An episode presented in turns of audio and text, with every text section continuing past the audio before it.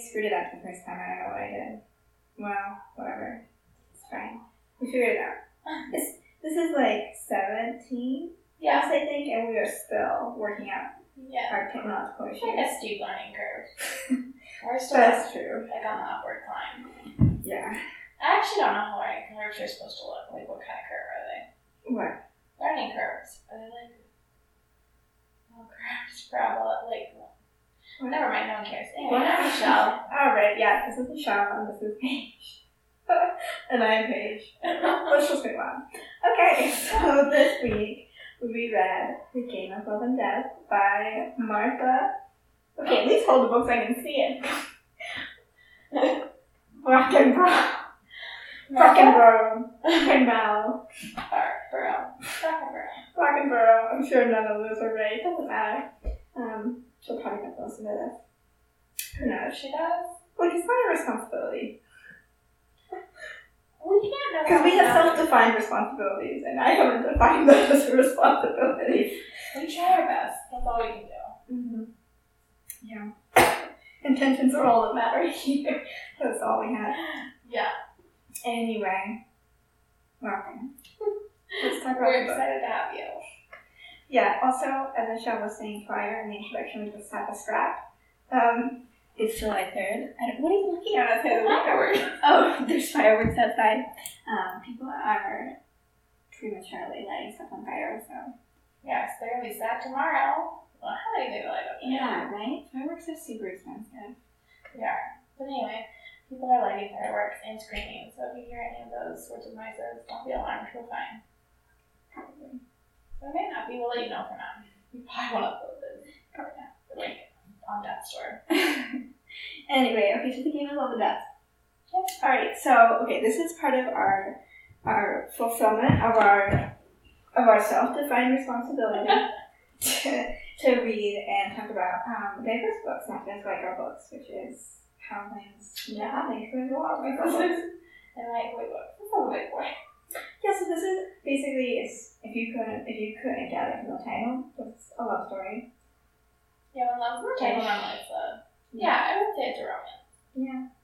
Um, an interracial romance set in 1937. So historical fiction. Yeah. And love story as Yeah. white male protagonist, but a black female protagonist. So interracial. Um, a white author. Yeah, written by a white woman though. So Yeah. Both of our books starting out are kind of month of diverse books are written by white women. yeah. Whoops. but the next two aren't. Which I don't totally know how to feel about that, you know? Because like Yeah, it's something that you, you grapple with a little bit. And we like struggle with how to feel. Yeah, like I don't really know, and I think it probably depends on the work and the author. I don't think you could just make a blanket rule Right. necessarily. Um, like it does. Yeah, I mean, you are kind of like looking at it like, okay, about a black girl that's a white woman, so like, what does she know about the black experience? Which is valid. At the same time, it's the thing that we talked about before, where you wouldn't want to just say, all right, if you're a white man, you can only write about white men. If you're a black woman, you can only write about black. Well, I mean, that that just seems ridiculous and limiting and reductive. Um, in the overall sense of this book's literature. Um, but I can also see how people would be upset by the portrayal or representation of. I'm just, I'm just stringing along on my own here because it shows on her phone. I just thought of a better recommendation. Oh, But alright. um Yeah, you can that when we get there. um, yeah. yeah. No, I lost my train of thought. um yeah.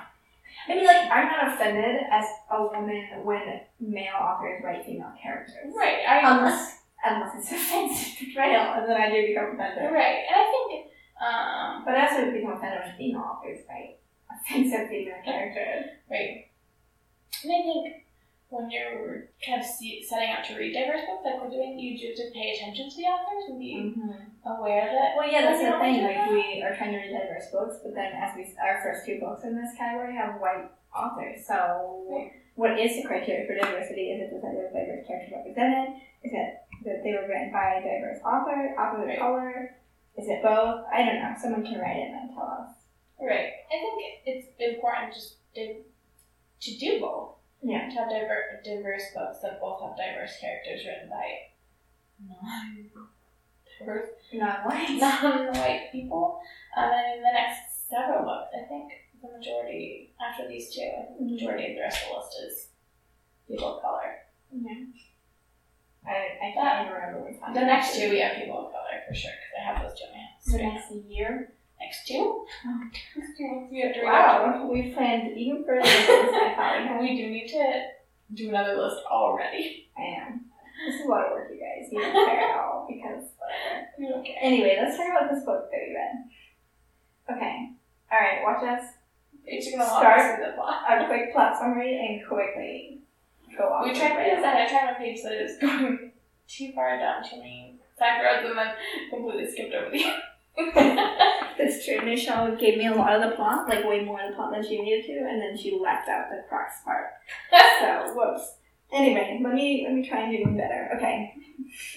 we told you about the main character. Okay, so white boy named Henry is an orphan. His parents have died. He is taken in by his rich friend's family. This is like depression era.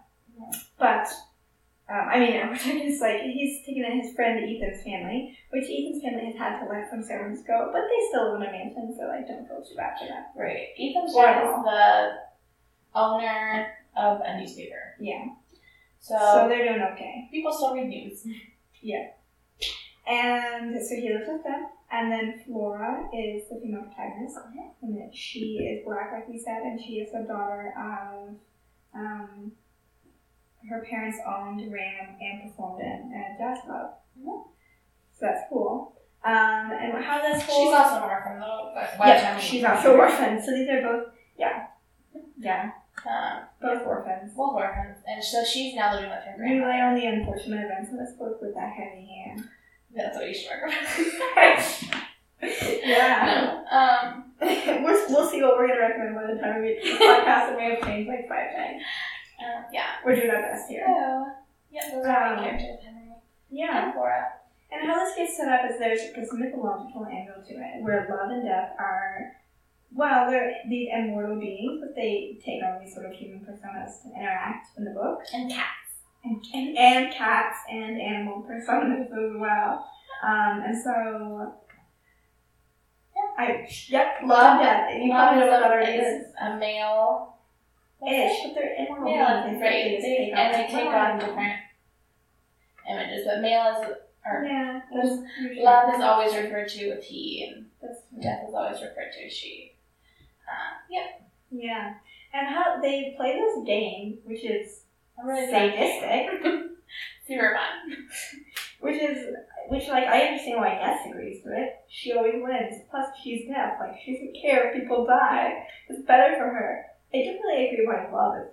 I don't really understand why love is going to the game Uh, because he seems like he has some like human feeling of like people shouldn't die. You know. right. Well, I think we learn, we tend to learn more about their motivations as the novel progresses. Yeah, that's true. I think he's out for like the greater good or whatever. Right, and for these, But in the pursuit of the greater good, a lot of people seem to be dying. right, he hasn't won yet, and they've played a lot of times. Yeah, this is 1937, and apparently they reference in the in the inside cover of the book. They reference like Antony and Cleopatra, Right, Helen of Troy. these people that lived a long time Yes. ago. Um, also, Romeo and Juliet, who, as Michelle pointed out, weren't real people. yeah, that part really bothered me. In the inside cover, they like talk, they're like Antony and Cleopatra, Helen of Troy and Paris, Romeo and Juliet, and now Henry and Flora. And I'm like, guys, Romeo and Juliet were not real.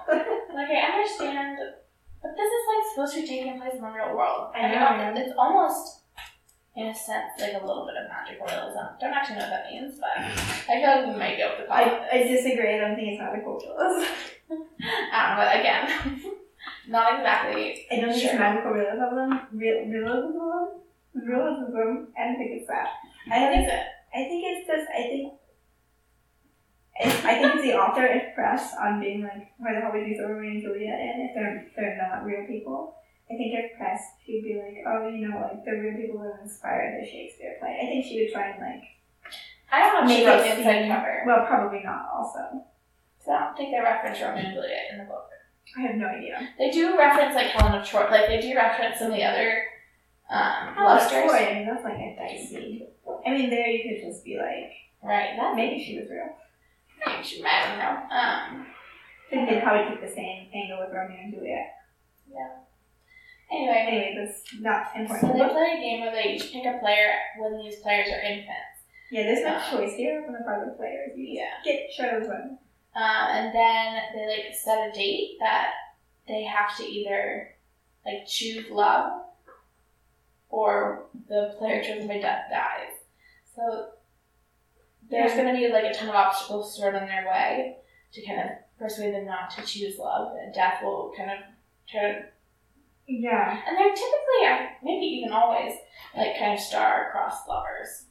Yeah, I mean, this is sort of where the sadistic angle of this game comes into play. Because it's not just that, like, oh, they have a, this date and we have to just, like, see if, you know, they fall in love or whatever by that point.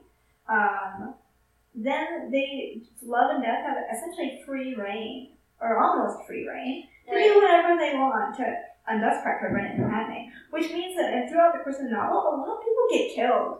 Death kills people. He makes one girl go like totally crazy. So Yeah. whenever she doesn't like remember Like anything. bad stuff is happening, which I feel like is a little bit passed over just because like we're supposed to be swept away by like Henry story. Right.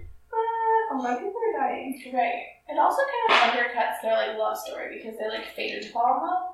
So Well, yeah, there's that too, and Flora brings that up. She's like, how do we even know? Like, also like real. in Unspoken, um, with Kami and Oh Jake's yeah. connection. I hope His name is not Jacob's it's Jared, I think. Oh, you're right. It starts with J. Jake. Jake is such a such a male protagonist. Like, I love name. Jake Um, is. Yeah, Kami and Jared. Just They're, like Henry is such like a love. that's true too. Henry Delafield. Of Blackmore fame. there was one man worth grieving over. We put that on our Instagram. Check us We were so touched by the poignancy of that line. And I laying laughed the sarcasm pretty thick, you could tell. Um, so anyway, this game is set up. Um, Henry is marked by love, Mm-hmm. and Flora is marked by death. So those are the two players they've chosen.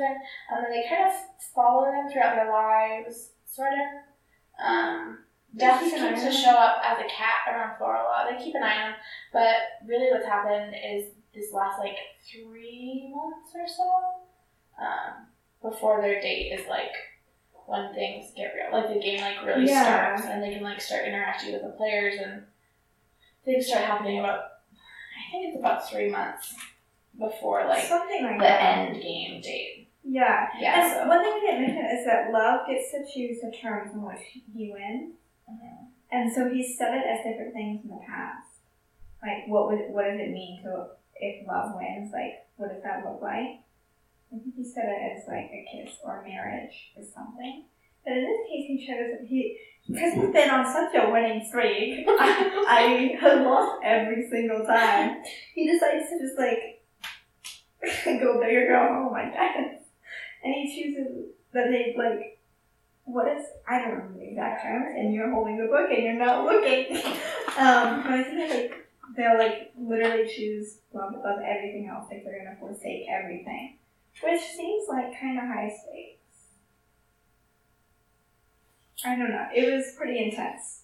So that already like obviously this game is already hard enough, and then you're gonna choose something to make sure that there's no way you're gonna win it. Anyway, Henry and Flora, they're orphans. They eventually start getting thrown together. Um, as you mentioned, Henry's friend Ethan, his dad runs a newspaper, and he sends Henry and Ethan out to interview someone at the airport about something. Whatever, who cares? And that's where he meets Flora because Flora's a pirate. That part was cool. Yeah, she like she wants to she's like dreams to fly around the world. There's like this big I don't know if it's like really a race or just like Yeah, it's like the Bendix or something. um where she the first person to fly around the world wins. Mm-hmm. foreseeably. Um, but she's Can't like, it's like lose. pretty sure she's, that's not gonna happen to her. She's like fairly poor. Yeah, she doesn't And have, you it's- need so much money. You need Right. plane, you need all that fuel. Right, you need Yeah. to buy a lot of stuff. Um, so she's pretty sure it's not gonna happen. The. North Face isn't sponsoring her, so she's not any money. So yeah, try to get a sponsor. Mm-hmm. when you're black in 1937. Yeah, she's she's a she's also a black girl in 1937. So um, she also just has some other obstacles that are just beyond the fact that it's financially out of her reach. Right. Um, Um, so currently, she also, um, as I mentioned earlier, I think, has inherited this jazz club from her parents. Um, so she now sings in this jazz club and owns part of it. Yeah. Mhm. With her uncle. Pretty sure. And her uncle t- seems to handle more of like the business end of things. Um, but she's around a lot. And she Mhm. also does flighty things. She flies and is an assistant for people that fly. Yeah. She like does the plane checks and things and Yeah. Yeah. so she's pretty cool. I like Flora, she's a cool character. Mm-hmm. Yeah, me too. So that happens, and it's like Henry's very taken with her right away. I think that's what happens when love marks you, apparently. Yeah, it's Um, and they write your name in the book, and that's it. um, and Flora is much more practical. well she's not marked by love, she's marked by death. Exactly, yeah. So um, there's some kind of conversation later a little bit about how being marked by death kind of sucks a little bit of your ability to love people Mm-hmm. out of you. Not that she's like a sociopath by any stretch of the imagination, but she just tends to be much more prag- pragmatic and practical. Yeah, and she's also the one who would have to deal with all the ramifications, really, because Henry is white and he's a man. He's gonna probably get out okay if Right. things go badly. But she's a black girl, and so, like, she has nothing, like, she has no power really to fall back on. Um, like, Henry's probably gonna be okay. Yeah. But Flora's not gonna be okay. Yeah. Um, Yeah, but Henry's really taken with her. He winds up going to her nightclub under like the guise of asking her more questions, but really just to like see her perform. mhm. Um, and he starts going like every night. Yeah. Um, um, he supposedly he's also in school. right. His grades start really dropping. Things stop stop going really well for him at school because he's spending every night at a jazz club. yeah. Um, and it's like towards the end of their senior year of, of high school. Mhm. So Yeah, so that's how they. Whatever. There's a whole story there. Stuff happens. yeah, Flora starts to notice that he's there every night, and then they wind up like talking afterwards and kind of Flora keeps trying to push him away, but yeah. But he's very persistent, so they kind of start having not necessarily a, like a romance at this point, but definitely a friendship starts to form. mm-hmm. because Flora's name is also written with Henry, so they are dated to fall in love. Right. And Flora's best player. Right. Um. So and then yeah, so then this is like where love and death are both trying to like get this to work their advantage, and so what death? I mean, death killed Flora's grandmother. Which I guess you could say it was her time. It was her time. Um. It's very clear. The grandmother is like very aware of this, mhm. and they like yeah, she's like almost done with this quilt, Yeah. but she doesn't get to finish, but then death finishes for her, Mhm. and like Yeah. Yeah. Some other people die. That's- Amelia Earhart dies. Death kills Amelia Earhart to like clear the way for Flora to like live this pilot's dream to like be the first person to the first woman to circumnavigate the globe. Um, and if Amelia Earhart would have succeeded, she would have been the first one. So death kills her, which was a little bit like upsetting to me because as a child there was like a time in my life where I really loved Amelia Earhart and wanted to be just like her, except for the dying and the Bermuda Triangle part. But so that's sad and unfortunate. Is she dying of Bermuda Triangle? I don't know. I I don't think so, but that was really specific. did they ever find her? No. So maybe she died. I don't know. Anyway, we can solve history's mysteries later. That's a different. Uh, solve them. Not even just talk about them. We'll just solve them.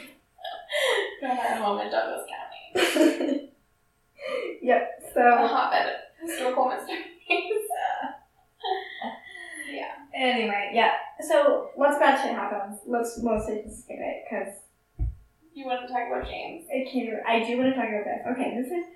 There's some side characters happening, and I really didn't care for the storylines. A, because I just felt like I didn't care about them anyway. Like I would, we're reading Henry and Flora stories, so I like I don't need somebody like I don't need a side character storyline anyway. For one thing. Right, I don't care about Ethan's love life because I'm worried about Henry's. Right. the point of the book. Um. but what happens is, so Ethan, Henry's friend, I almost called him James because whatever, I don't care. They Ethan um, is the same age as Henry, and they, on again on assignment for the newspaper, they have to go down to this Hooverville where people are living in um, a shanty town essentially. Um, name in a Hooverville. I'm trying to explain what a Hooverville is, just in case. They're named after President Hoover. Yeah. You should know that. People were really mad about what he did and didn't do during the Great Depression, and so they fondly named their shanty towns after him. yes, with a lot of fondness. A lot of sarcasm. a lot of shade. You can take all their That's poor not people. shade. That's pretty Poor over. people might not have a lot of money, but they still got a good sense of humor about I don't know how much humor it is, but I feel like that's hilarious. they were like, we'll call them, we'll name them after you, President Hoover. and Thanks to you that we have them. I mean, I feel like it probably wasn't hilarious to them. I feel like whatever we can talk about. Again, we can talk about this later. History's mystery. But the point is, they have to go down there and interview this. Oh, the guy's name is James. That's where I got that from. I didn't make that up. Oh, look at James, who apparently has decided he's the mayor, or he's been like quasi-elected. right, he's very, um, Charismatic. yeah, that's what I was looking for. um, and he almost will become like a messiah, like, and Yeah. he's like very much described in those terms by the residents of the Hooverville and also by Ethan and um, Henry when they meet him. He's like, right. he's like bathed in golden light. Um, Yeah. but he's loved. Yeah. So this whole like he's not only super charismatic to the point of being like this messianic figure. Right, It's because he is love personified. right. That's so apparently you just get to go around and get golden globe or something. Love has chosen this to be his pers- that he like mostly spends his time in while playing the game, so he can be close enough to Flora and Henry. Um, yeah, It's kind of strange how that. I mean, that doesn't seem like a natural. no, not at all. I'll be the mayor. Hooverville, That's how at one point complains because he has to like he's the mayor of this Hooverville, so he's supposed to be like this poor man. And he's like, man, I really miss like cars and like champagne and like opera. Because he can't do those things because um, he's supposed to be a heck of poor. Right. Yeah. Yeah. Anyway, the point, the reason that I'm bringing this up is because Ethan, I want to remind everyone, is a high school senior. He's 18. Oh. Maybe. It's not actually stated. So 17 or 18. Um, but again, in high school, is a high school student, lives with his parents, goes to school full time. Anyway, James, who is really well, ends up starting a relationship with Ethan. Like, not a friendship. No, they like Um, they have a romantic relationship. Yeah. Yeah. Um, which I already like didn't care for the storyline of the side character, but this is the point where I'm just like in my nose. I, I don't- okay. Don't feel alarmed. um, in my notes, I think I described this as revolting. Um, because this is quite what a little predatory. a lot predatory, like a lot. This is an adult. This is also not even an adult. This is an immoral being taking on the persona of an adult. So this So is like very aware. No this is like a demigod. Like, And no ability to like feign like not having knowledge of right. so This is someone who has like total knowledge of everything, almost. Like again, it has this very strongly charismatic presence. Um, even if that wasn't true though, like this is definitely an adult. And this is still I don't care. See, sometimes people try and like make this okay by being like, oh, they turned eighteen. I'm like, it's not okay. Right. In high And love and it's not even like, oh, it just happened, even though that's still not cool. But like love as James goes out of his way to seduce Yeah, Ethan because he wants Ethan is in love with Henry. And so he wants to like clear the way. clear the way. Even though like really Henry is not at all interested in Ethan, so it doesn't seem like I that don't think an Henry's even like one percent aware, Right.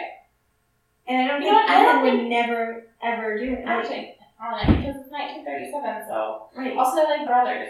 Yeah, So there's a lot of problems here. Yeah, and I don't even know if Ethan's 100% aware of like. So that's a little bit creepy. Not how It James reminds takes for a bunch of of- others. Pretty Little Liars, which I watch a lot. And one the You know if you if you follow her Twitter because Michelle tweets Pretty Little Liars. I do. West Coast Peak, which no one watches apparently. Whatever. Um, I have to go to work during East Coast Feed most of the time. Yeah, but it's what's happening. But anyway, so one of the, if you don't watch Little Liars, I'm going to quickly fill you in. Good lord, quickly fill you in on that seven season. I'm just on so there's this one relationship that a lot of people are in love, and it's between this guy named Ezra and this girl named Aria, and they started dating when she was 16 and he was her high school English teacher. I'm scrolling from now. You didn't know. And like initially, you think it's like an accident, but you find out a couple seasons in that Ezra knew who Aria was the whole time and was gonna he's gonna write a book about these girls and like their story and how because their friend went missing like the whole plot of freaking Pretty Little Liars. So he's gonna write a story about these girls. So he picked out Aria in order to have an insider perspective. And like I'm For a just while. the floor right now. for a while, we're like, oh my gosh. But now, this is like probably two or three seasons after that reveal has happened, they're back together. And people are okay with it. And it's like, guys. And now Aria's 23, so she's definitely like Um. a similar age. But you, like, why did. And someone last episode pointed out that Aria, Ezra was a predator. Yeah, For the first time, this is the first time this has ever been brought up on the show. This is like not okay. that's insane to me. And I like it's very hard for me to understand. And part of it is because I am a teacher, and so like when you are working from that viewpoint, it's just Right. like like it should. unbelievably just like yeah, like this doesn't. I mean, there's always stories. There was recently, like maybe a month ago, that story mm-hmm. about that like middle school teacher who was having sex with her student. He was like 12 or 13. Oh, god And it was like, well, and a lot of it was strange. It was like a especially strange situation because like she was a girl, his teacher was a woman, like he was the guy, but it was also like just as creepy. Everyone was like, and people think it's less creepy, and everyone's like, no one thinks it's less creepy. oh my We're all so pretty freaked out by this. Anyway, Yeah, no, it's just like really like okay. revolting. And also, I mean, also because like this summer I'm working training um, apprentice counselors and training people to be counselors. And I spend a whole day in the classroom talking about like the worst possible topics, trying to scare the shit out of them essentially is my goal. Because I want them to be a little bit scared because good counselors are always a little bit anxious and obsessive and worried about what's going to happen. Um, and so we spend time talking about like how people can die and like how you can be a proximate cause of death and like how you, what your legal liabilities are. And then we also talk about child abuse and like not only just identifying signs of it or being aware of it, but like having to prevent it. Okay. Um, and we talk about boundaries with kids and like like we're pretty freaking clear in the boundaries and there's a lot of them like even more than what a lot of people think is standard like I have to tell I tell them exactly where they can and cannot touch cameras. Like like the top of their head is fine. You can hold hands, that's fine. Um, shoulders are fine, the upper back, the arm, pretty much nowhere else. Ever. And like you shouldn't we don't even allow we don't allow campus in laps, we don't allow campus to have piggyback rides from counselors. Um, we don't even allow frontal hugs. You have to do the side hug. And I mean, some of that is like a little bit too much for other. It depends sort of like on the environment, but that's the rules that we've set. Um, and I just like, to me, coming from those perspectives, as someone who's always concerned about liability and also just like protecting children, not just like our just, just our straight up like legal ramifications, but like protecting children. I just Right. was sickened by this whole storyline Right. and I found it completely inappropriate. And I also went looking at Goodreads because this is one of those things where I'm like, it cannot just be me. Everyone should be outraged. And I like very briefly skimmed Goodreads, and there's no really good way to search a lot of Goodreads reviews for just like key phrases. So I didn't find anything. Right. I looked very Yeah. very quickly, but I didn't see anything about it, and I'm just like, this is ridiculous. and like in the argument, like, oh, they're 18 and no longer a child. It doesn't work Bullshit. because part of part of the reason that this at the high school level is not okay is because of the like power dynamic that's happening. Is that someone has way more authority than the other person. Um, and so it's just like how it would not be appropriate if you were a 22 year old college student to date a professor. Like that's Yeah. inappropriate because there's an authority imbalance and a Mm-hmm. like a power imbalance that can like very quickly and very often lead to an abusive relationship. Mm-hmm. Um, even if you don't maybe consider the initial uh, relationship happening abuse. Yeah. So anyway, not cool. Yeah. Love. I just, yeah, there's like, yeah. Yeah, there's nothing that, there's no way this could have been written where I would have been okay with it. And I felt like the portrayal of it was like pretty sympathetic. Right. And that's what I felt like people picked up on in their reviews was like, oh, this is how Ethan comes to terms with who he is. I'm just like, this is insane. also it's not because Ethan finds out this is all a game and he's like, oh, I was just tricked by love. Well, yeah, I mean, then that's also like, that also goes downhill. Um, Right. But yeah, there's no way I'd be okay with it, and I can't understand why people are. That's what Love's doing during this situation. Ugh. He's a creeper. Um, Death is kind of a side note. So. Death is. Death has taken over, taken the like form, I guess, of this cousin named Helen who's coming to stay with them, and the actual Helen, he's like sucked all of the memories out of her, so she's in a mental institution somewhere. Um, the memories of what's happening, and so she, as Helen, is trying to seduce Henry, which is like completely ineffective. Yeah, it doesn't work. And then towards the end of the book, just starts being malicious and starts like she mails a letter to the newspaper talking about Henry and Flora's relationship. Right. Um, it's not illegal in Washington, mm, but it's also not acceptable. Right, people are protesting outside of the nightclub. A brick gets thrown to the window, and they find out about this. This is actually a different nightclub, I think, Yeah. She's The not like nightclub burns down. because Death sets on fire. I can't remember how this happened, but yeah. And then she's at another nightclub Death because literally just takes all the alcohol, dumps it all over the yeah. nightclub, and lights on fire. yeah. So like this While while Flora and Henry are in jail for um, they have a corrupt um, liquor tax person. yeah this is also like So Yeah. Flora was alone and then I called one day, and the tax person comes and she's like, "I mean, the person who handles this isn't here, but I would be happy to like show you our books now, or you can just come back." And he's like, "No, you need to show me now." And so she goes and gets them and shows him, and he's like, "Oh, I see something wrong with it." And so she pays him a bribe, and then a few days later, he comes back and reports her for giving him the bribe. Um, and so Henry punches him in the face because Henry happens to be there at the time, and so they went both going to jail. And this is how Henry's adoptive family finds out about this relationship. This is how um, Helen writes a letter to the newspaper. It's kind of how the relationship becomes.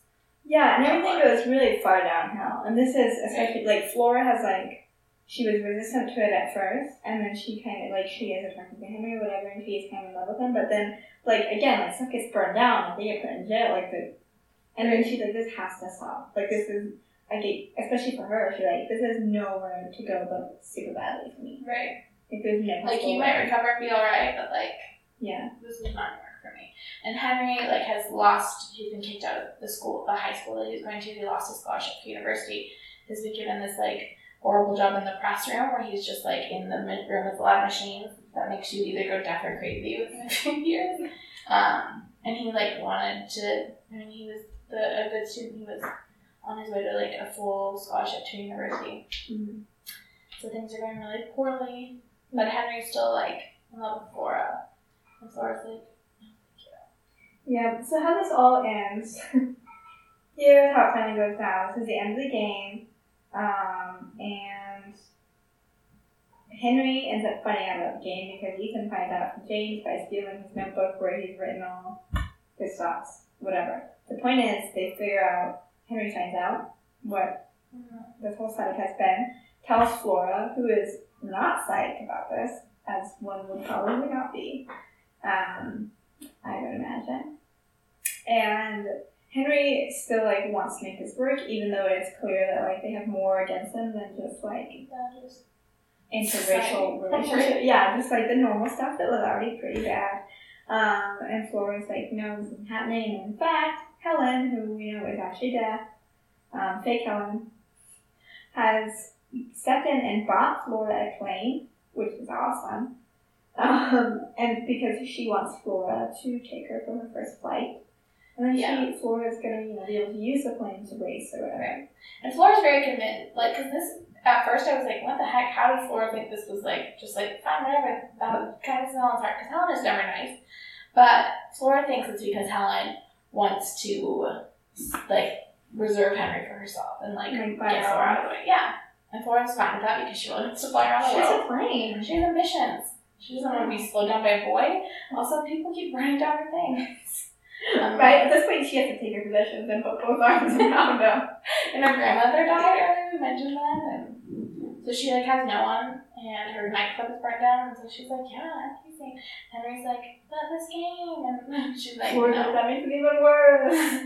Um, and so it happens. Henry's kind of like resigned to the fact that Henry can't force her to do anything. right. He's And like so- tried, and but now like it's not gonna happen. so like the clock strike midnight, the game is over, and Flora has not chosen Henry. So the next day, Flora's about to go up on the plane, and she sees Henry on on the Tarmac. and he's like, "Will you give me like one last flight before you like take Helen up? Because Helen's gonna go on a flight with her later in the day, and then she's gonna do a race thing." And Flora's like, "Sure." Um, come to find out, it wasn't actually Henry. It was Death pretending to be Henry. Um, and so by the time she's taken off, Henry has like rushed to the tarmac to try to save her, but it's too late. They're already in the air. Mm-hmm. And then Henry starts to like transform into Death's true form, and Flora tries to bring the thing down because she doesn't want anyone else to die. Mm-hmm. And so she tries to land it, and how they end up getting out of this because it does end happily. Good thing. Surprise. Yeah. Um, is that Flora gets out of it, even though she technically lost the game. She accept well, she ends up well, she makes she decides as this near death moment but actually like love and Henry were more important than this like this stuff. But she also accepts death.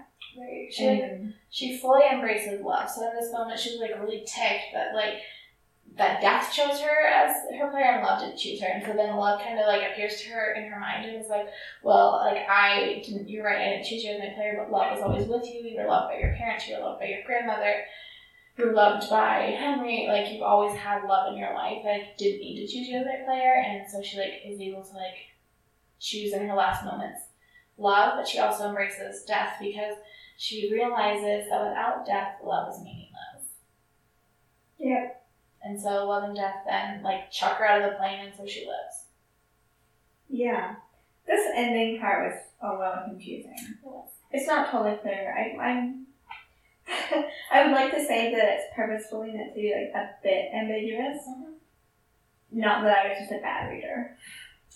Uh, Could also be. It's hard to tell, but I mean, love and death mythology around them is ambiguously written. Right. The Um, part in the plane was. I was a little. A little weird. but. Um, but yeah, so what happens is so is there's almost like a ceasefire. So it's not like uh, death doesn't claim her immediately, but just kind of holds off. And so the last chapter of the book takes place in 2015, I think, and it's like Aw. I think so. There's no way. It's too late. I don't know. They're old heck. Like a hundred. Yeah, also every chapter starts on a new page, which is printed black. So And again, I'm just like, Yeah, March 28th, 2015. 2015, wow. But every page, yeah, every page is printed, for the new chapters, is printed in black with the text in white. And I'm always just like, how much toner did this take? So this is a lighter black than it was in the girls. In the girls, like it was like 95. pitch black. Yeah, this is like a gray black. Yeah, it's a it also has like clouds sort of lightly printed on it, like in a slightly Yeah. lighter gray. Um, but anyway, so in 2015, Death and Love come together for, they take both Henry and Flora. Yeah. And they take them together and they're not, they don't have to have spend like a moment apart. But the, the Love in the meantime, in between 1937 and 2015, Love and Death kind of spend more time together and they become, they kind of learn the role of each other and their meaning and or something. yeah Yeah, there's always this like a little bit complicated relationship between love and death, where it really seems like love is in love with death. Right. and death is like Kind of different. It means it's like a, this sort of a mirror Henry and Flora relationship Right. in a little bit of a way, but yeah. And Death I think has a little bit of like self hatred. You don't see it very much, but it has a little sense that she's always the bad guy. Yeah. Death and love is always the good guy. And that's never a good thing. You don't want to be the villain of your own story. Um, but like Flora is able to kind of like teach Death her value yeah. in this, and that this there's this idea that love is only meaningful because loving someone in the face of death is the ultimate act of courage. Like love has to have something mm-hmm. that's like a stake. Love without any obstacle is not really love. That's just like Yeah, it's kind of like the existentialists think, you know, life is meaningless. That's what gives it meaning. Right, Well, that's not totally. That's sort of like a little bit of a not true statement. Life is like meaningless, but then like our choices in the face of this meaninglessness right, and staring death and the void in the eye is what gives our life. We give our lives meaning. I feel like Existence precedes essence. yeah, I, I feel like that is sort of what they Mm-hmm. wind up going for. Is that like life only has meaning, love only has meaning is because it ends. Like if there's no end, then like Which I mean, to me, seems not like saying it seems like bullshit. Like. I don't think so necessarily. I think like I feel like I would be I feel like I'd be capable of loving someone even if they weren't gonna die. You know, if we weren't gonna die, like I feel like right. I wouldn't just be like, ah, I don't care now.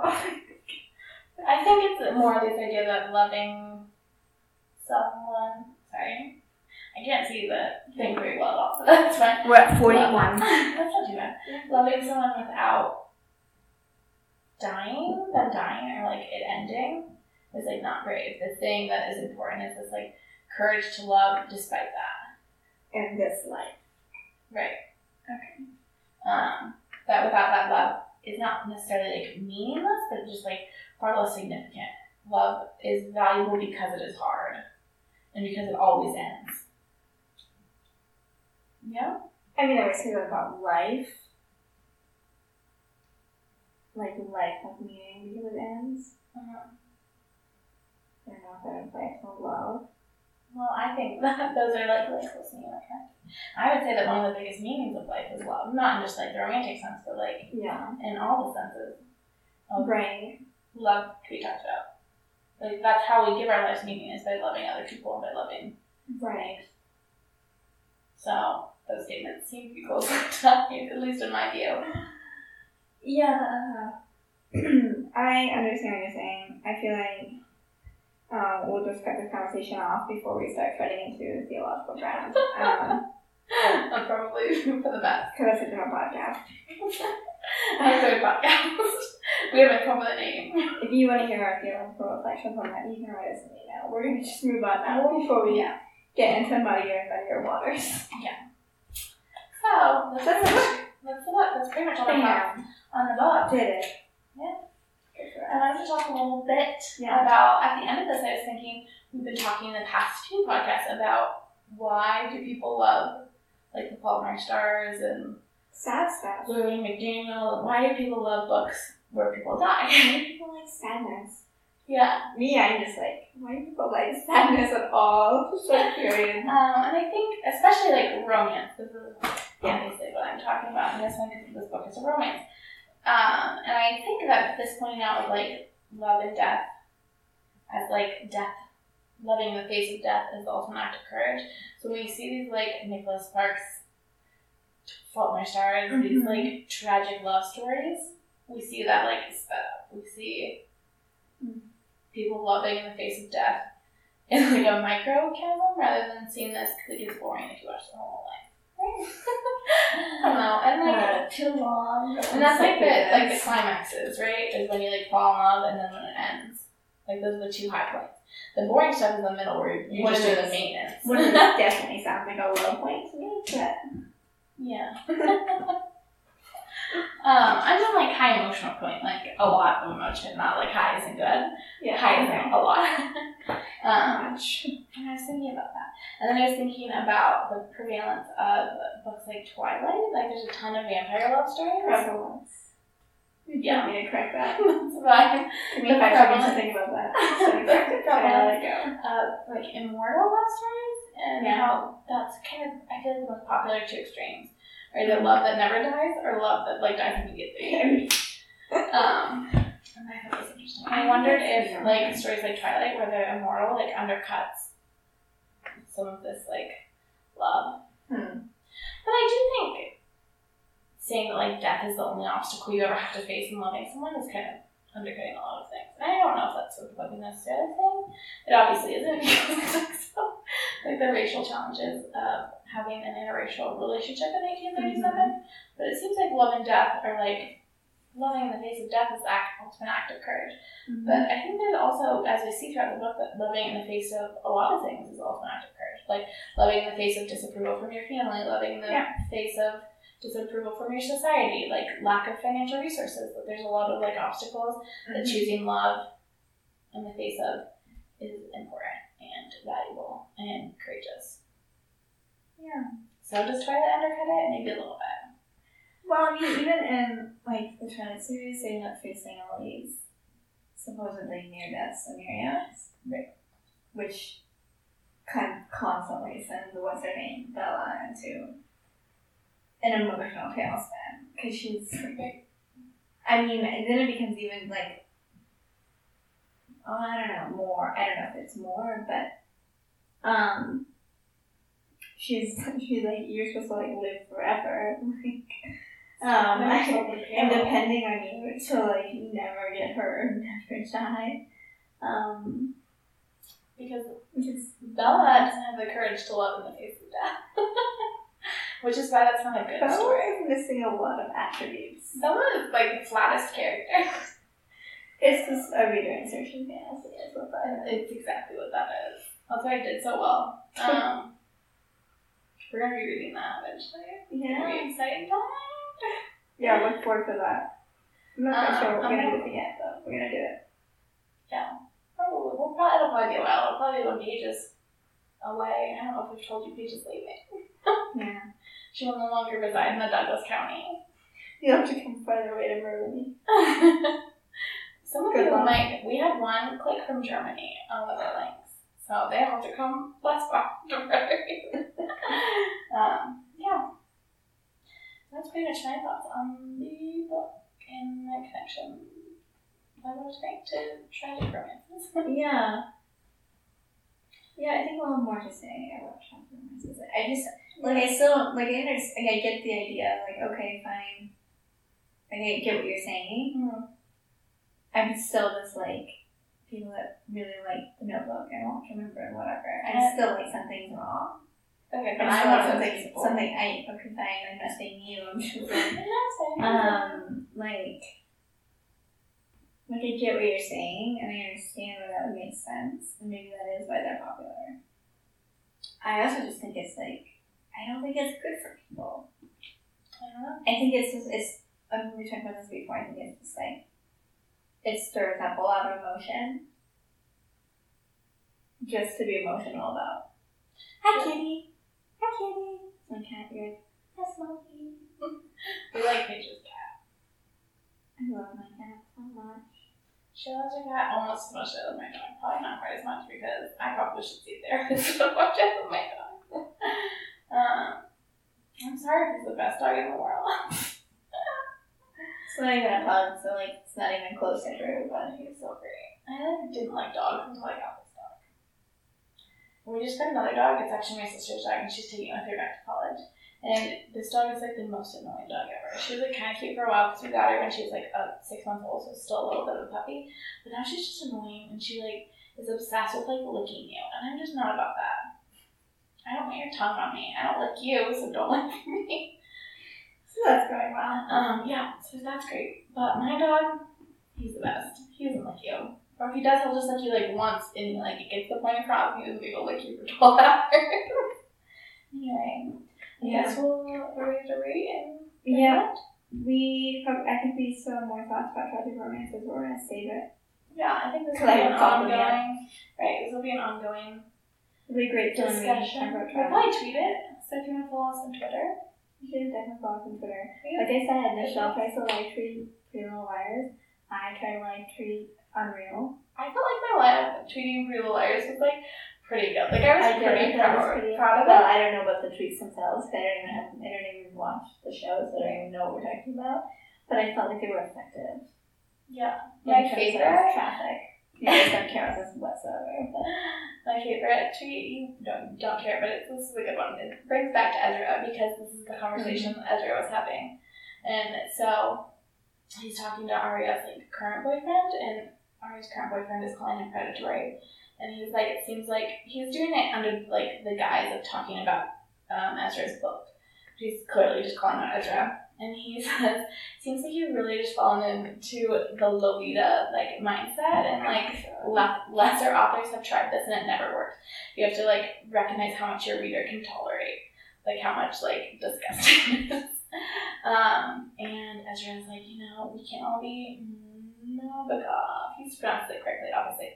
Nabokov. No. whatever, let's skip it. He's like, some of us can't even manage Nicholas Sparks. And I said, on a scale, we write Ezra on a scale of Nabokov and Nicholas Sparks. We give him a second Meyer. and it was perfect and it was beautiful. And I like didn't get the love I it deserved. That was a great tweet. If you want to follow us on Twitter and go back and find that and like like that tweet, it would make me feel better, but you don't have to because it seems a little needy. A little bit. Anyways, us on Twitter. We're gonna tweet things about our thoughts. I have a couple articles I'm gonna be sharing in the next week that sort of relate to this kind of. Yeah, good enough. Alright. Yeah, we ready? Yeah. Okay. So on a scale of Romeo and Juliet to Elizabeth Bennet and Mr. oh, there we go. I was like I already forgotten. We give this Benedict and Beatrice For much that can do about nothing. And we're recommending. I'm not sure what we're recommending because we had a recommendation and then Michelle was like, I thought of a better one. So what is it, Michelle? We're just not gonna. I'm like a little bit concerned because we were talking about this beforehand, but I feel like a history of love would be kind of an. I don't know. okay. It's similar. I feel like it's more It's similar. the in- history of love, isn't it? Yeah. Okay. But By. Nicole Krauss. Yeah, by Nicole Krauss. I feel like it kind of tries to, in a slightly different way, it tries to embrace this, um, outside of the realism of a love story, it tries to embrace this idea of the second story, just like Love and Death does. This one does Mm-hmm. with kind of um, writings about like the nature of love that he's written. And did you not really know what you're talking about? There's like there's multiple stories going on. There's multiple stories going on in the history of love. There's one that's like the love story, and there's one that's like his book. His, the character. Yeah, the character's book. Okay. that he talks about like the history of love, but it's not like Okay. a history book. It's very poetic and very like Okay. there were people with tongues made of glass, and so I had to be very careful what they said. So it kind of has that like metaphorical, more mystical Okay. layer as well. So Okay. I feel like you might enjoy that if you enjoyed this one, and kind of the double story that's happening, the like real story of Henry and Flora, and also this like larger mystical story. Yeah. Okay. Good idea. Good.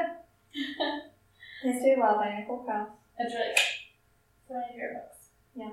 I've never read it, even though everyone I know has told me about how good it is. I just feel like I don't want to read it ever. I don't if you like it. But I did. I actually I bought it as a birthday gift for a friend because that's how good I am at picking out books. I don't have to read them to know that people will like them, and it's true. She said it was one of her favorite books now. She loved it. So kudos to me.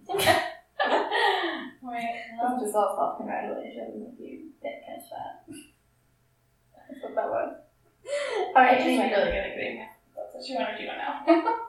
I'm really good. so if you write us for really nice emails, maybe we'll send you a really nice present. Um, to be really nice emails. so anything. Yeah, speaking of, you can email us at smartgirlsbystacks at gmail.com and follow us on Twitter and Instagram. On Twitter, we're Smart Girls White. And on Instagram, we're Smart Girls White Sex. Yep, or on Goodreads. And come see our reviews there. Yep. Rate us on iTunes if you want. Do it even if you don't want to, I don't care. I never do it. I'm so bad about that. We're only looking for five star reviews. So, Like even that I use all the time, will be like, Do you like us? And I'll be like, Yeah, and they'll be like, Do you wanna rate us? And I'm like, I don't know. Right now I'm using this app, so I don't want to leave to go write you a review. I don't know if I've ever written a review, review in iTunes. I have But you should. But you guys definitely should know you You should be better people than me. Anyway, okay, yeah. We'll see you next Bye. time, which is going to be in literally five minutes. Not for you, in a week for you. okay.